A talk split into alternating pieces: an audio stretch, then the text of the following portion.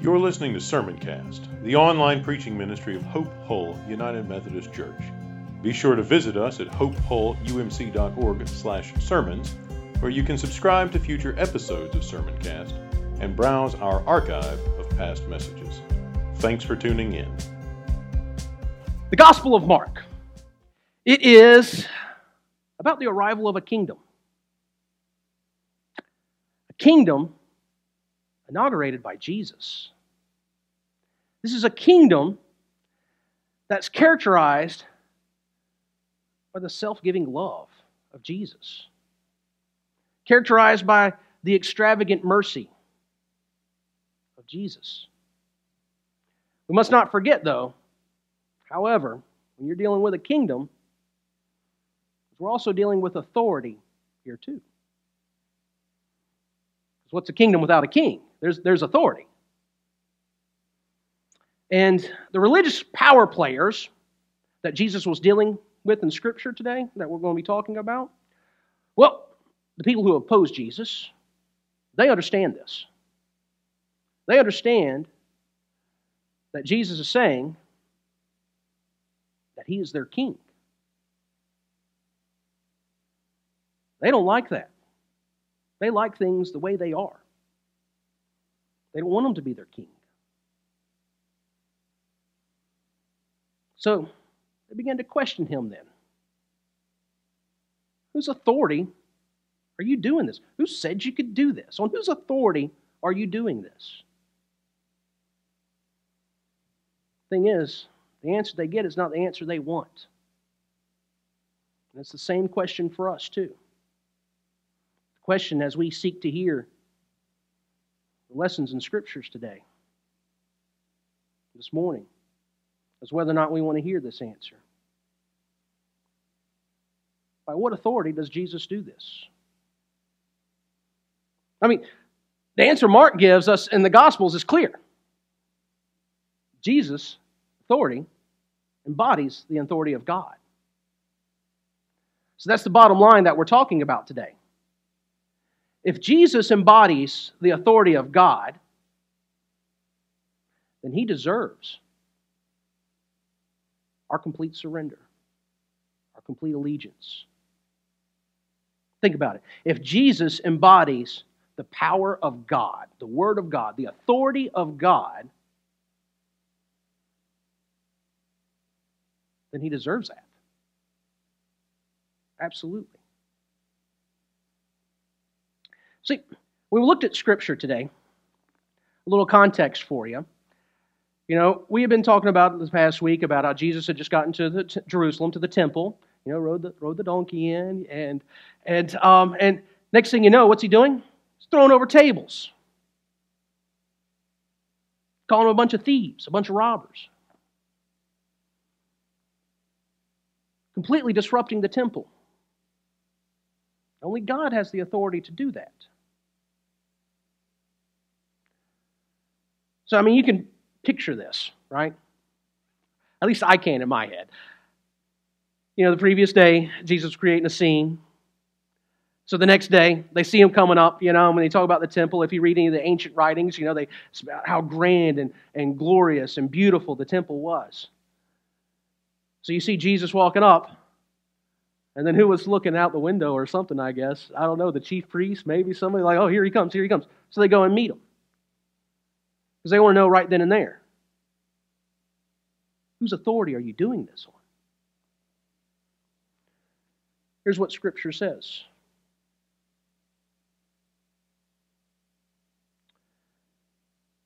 They arrived in Jerusalem, and while Jesus was walking in the temple courts, the chief priest, the teachers of the law, the elders, folks in charge there, they all came to him. Whose authority are you doing these things? Who gave you this authority? So he responds. And what's going on here, actually, is kind of what's called an honor challenge. Back then in ancient days, whenever they would, uh, I'm, I'm doing this very loosely, by the way, whenever they would have a debate or, or they would ask questions, tit for tat, kind of, you know, and, and, and whoever answered more properly got more honor. And you will try to get more honor than the other person. So think about this as we're talking about the scriptures today, because it is a lot of text to go through, so we're going to be cruising over it a little bit, right? And uh, so kind of hold on today. Um, but they asked him, Who gives you this authority? So he answers in the best way possible, in the way that only God can, in my opinion. Well, I'll answer your question if you answer mine, right? John's baptism, was that from heaven? Or was it from human nature? And Scripture tells us, you can kind of feel the tension here, by the way, because at this point, these are all the elders and scribes and chief priests. I'm sure there were tons of people around because they were all wanting to see this and hear this. So he says, Heaven or human? And he knew he had them. Because if he says from heaven, they even said the next thing he's going to do is, well, why didn't y'all believe John? Human, don't forget the crowds were there. And they only thought of John as a prophet. And so they weren't going to go with that either. They knew they would be in trouble. So what did, what did the guys do? They go, oh, well, let's give no answer. We don't know Jesus. So what does he do? Right back at you. If you're not going to answer mine, I'm not going to answer yours. But then he goes to tell them a story, a parable. And this is where I think it's amazing because Jesus is dealing with the teachers of the law in the temple. They know Scripture, that's their job. Okay? And so this next parable that he tells them is actually, um, it alludes to another one in, in Psalms about the vineyard. So these guys knew without a shadow of a doubt that he was talking to them in front of everybody. And this is what he told them. And you can kind of think about the look that Jesus was probably giving them. He's like, You're not going to answer mine, I'm not going to answer yours. As a matter of fact, I got a story for you. Listen. A man planted a vineyard. God planted the vineyard, vineyard being Israel. He put a wall around it, dug a pit for the wine press, and built a watchtower. Then he rented the vineyard to some farmers and moved to another place. At harvest time, he sent a servant to the tenants to collect from them some of the fruit of the vineyard. But they seized him, beat him, and sent him away empty handed. Jesus tells them, Then he sent another servant they struck this man on the head and treated him shamefully. Yet he sends another servant, and that one they killed. And they, he sent many others. Some of them they beat, others they killed. Now, I think at this moment, I'd like to think Jesus just gives them that thousand yard stare. Just where he can peer deep inside their soul. And he says this to them because he knows what's about to happen. And he says he had one left to send a son. You know, he's talking about them, him. A son whom he loved. And he sent him last of all, saying that they will respect my son. And I wonder if Jesus leaned in a little bit, you know. But then the tenants said this to one another this is their this is the heir. Come let's kill him. And the inheritance will be ours. So they took him and killed him and threw him out of the vineyard. What then will the owner of the vineyard do? He asked them he'll come and kill those tenants and give the vineyard to others haven't you read the scripture before the stone that the builders rejected has become the cornerstone that's Jesus. And the Lord has done this, and it is marvelous in our eyes. I mean, really, it's kind of one of those like, you know, hmm, what you got on that? And immediately, the chief priests, the teachers of the law, and the elders looked for a way to arrest him because they knew that he had spoken this parable against them. They were afraid of the crowd, right? So they left him and went away. See, in this parable, it's not really a, it's not a sermon illustration or anything like that. It's just Jesus telling them, who he is and whose authority that he speaks. The Son in the parable comes on the Father's authority. That's what Jesus is telling him. I am coming on the authority of God, of the Father. Jesus embodies the authority of God. And again, if Jesus embodies the authority of God, then that deserves, requires our complete submission, surrender, allegiance. Next up, because he's dealing with these power players here, right? That was the temple, uh, the priests and the, the rabbis and the scribes. They were the moderates of the time, okay?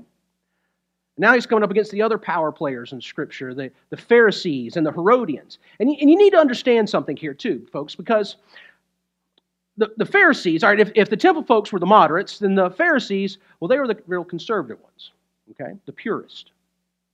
And the Herodians, well, they were, how would you say it, compromised, right? Now, here's the funny, the, the part that sticks out to me, though. These two groups did not like each other and did not get along at all. But here, here they are, united against who? Jesus. They know whose authority he speaks, and they don't like that answer. So here's what they said to him. Later, they sent some of the Pharisees and the Herodians to Jesus to catch him in his words. They came to him and said, I like this too because they kind of butter him up a little bit. Teacher, we know that you're a man of integrity. You aren't swayed by others because you pay no attention to who they are. But you teach the way of God in accordance with the truth. So, is it right to pay the imperial tax to Caesar or not? Should we pay or shouldn't we? Right? Now, this isn't some sermon on whether you should pay your taxes or not, okay? This is what Jesus has to say about stuff. But Jesus knew their hypocrisy. Why are you trying to trap me? Because with the crowds, groups there, you know, you have the Romans sitting there going, is he about to say we're not should give Caesar his money? Because that's a big no no in ancient times. Then you have the other group going, well, we should pay it, shouldn't we? I mean, well, we don't want to. That's the Romans taking over Israel. You know, we don't want to be part of that either. So he says, Why are y'all trying to trap me? Bring me a denarius, one of their coins, and let me look at it. And he brought the coin and he asked them, Whose image is this? And whose inscription? Caesar's, they replied. Then Jesus said to them this. And I actually think this is one of the most profound statements in all the Bible. Well, give back to Caesar what is Caesar's, but give to God what is God's. They were amazed at this, it says. Because if we're going to submit to the authority of God through Jesus, Do you think God cares about this table? Do you think He cares about these chairs, this stuff in this building? No. He cares about our souls, about our hearts, whether or not we are surrendered completely and utterly, unconditionally to Jesus. Give to God what is God's. Like the comedian George Carlin says, the rest is just stuff, right?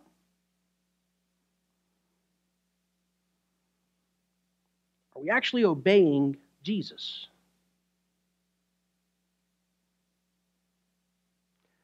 Now, the next one the marriage at the resurrection. This one was by the Sadducees. They were, you already had the moderates, the conservatives, the compromisers. These were guys were compromised, but they were more the liberal group. And this is what they had to say. Then the Sadducees, who say there is no resurrection, came to him with a question. And this is one of those to me, silly questions. I know it's not, but it just it reminds me of one of those things like if you've ever seen on Facebook or social media, you know, it's like, or if you have three bananas, a set of tennis shoes, and an orange, it equals 43. You know, so what is this other number? It kind of goes along with that. It's, it's, it's a loaded question, is what I'm saying. So here he goes. Moses wrote for us that if a man's brother dies and leaves a wife but no children, the man must marry the widow and raise up offspring for his brother. Now, there were seven brothers, right? See what they're doing? The first one married and died without leaving any children. The second one married the widow, but he also died, leaving no child. It was the same with the third.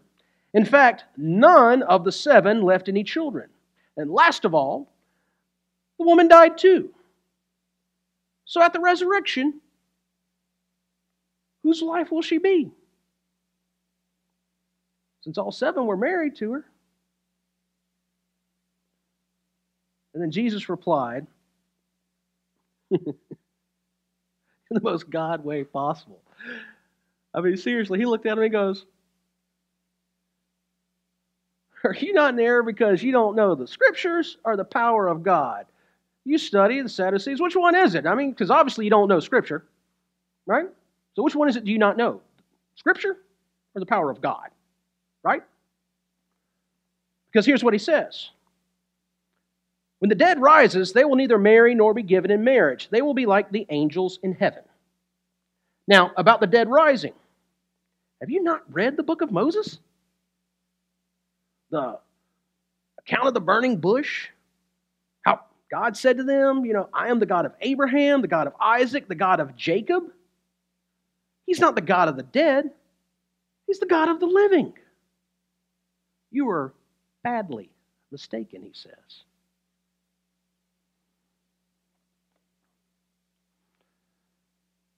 So, what do we do with this claim? What do we do with the claim that Jesus embodies the authority of God? Do we submit to the authority of God in Christ? Do we actually give to God what is God's? Or some of it? What does that look like when we do that?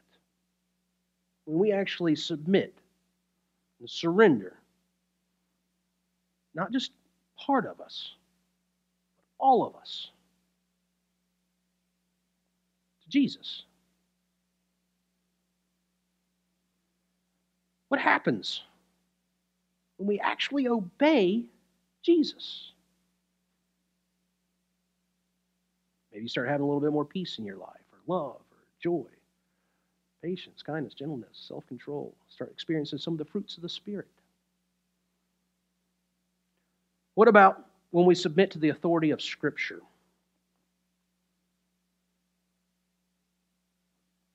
Because faith, true faith, well, this is what it looks like the complete and utter surrender to Jesus Christ the reign and rule of Jesus Christ in our lives. So when we doubt, which one is it? Do we not know Scripture? Do we not know what Jesus actually says about these things? Or do we not believe in the power of God? See, we live in a society that runs from authority. Any chance we get. And the heart of this, the heart of the gospel, the sole heart of God, fully God, fully man, coming here with us, persecuted, beaten, flogged just in a few days, they'll make a, a crown of thorns, put it on his head. We'll do that to God. Crucify him. One of the most heinous deaths that you could possibly imagine to our Lord and Savior.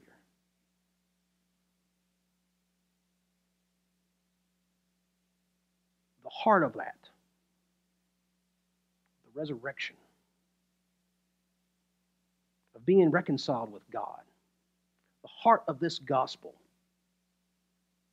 is about the authority of Jesus.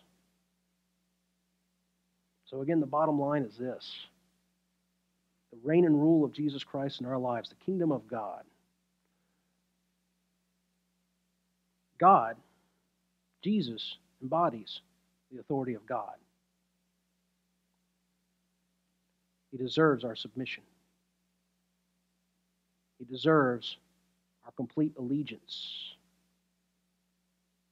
He deserves the complete surrender of our lives, knowing that I'm not in control. But you know what? That's all right. God is. And I will submit and surrender to Him my whole life. So, what are we going to do? We're going to submit and surrender. You've been listening to Sermoncast, the online preaching ministry of Hope Hull United Methodist Church. If you enjoyed this message, consider sharing it with a few friends. Remember to visit us at hopehullumc.org/sermons and subscribe to get notified when new content is posted. Thanks for listening.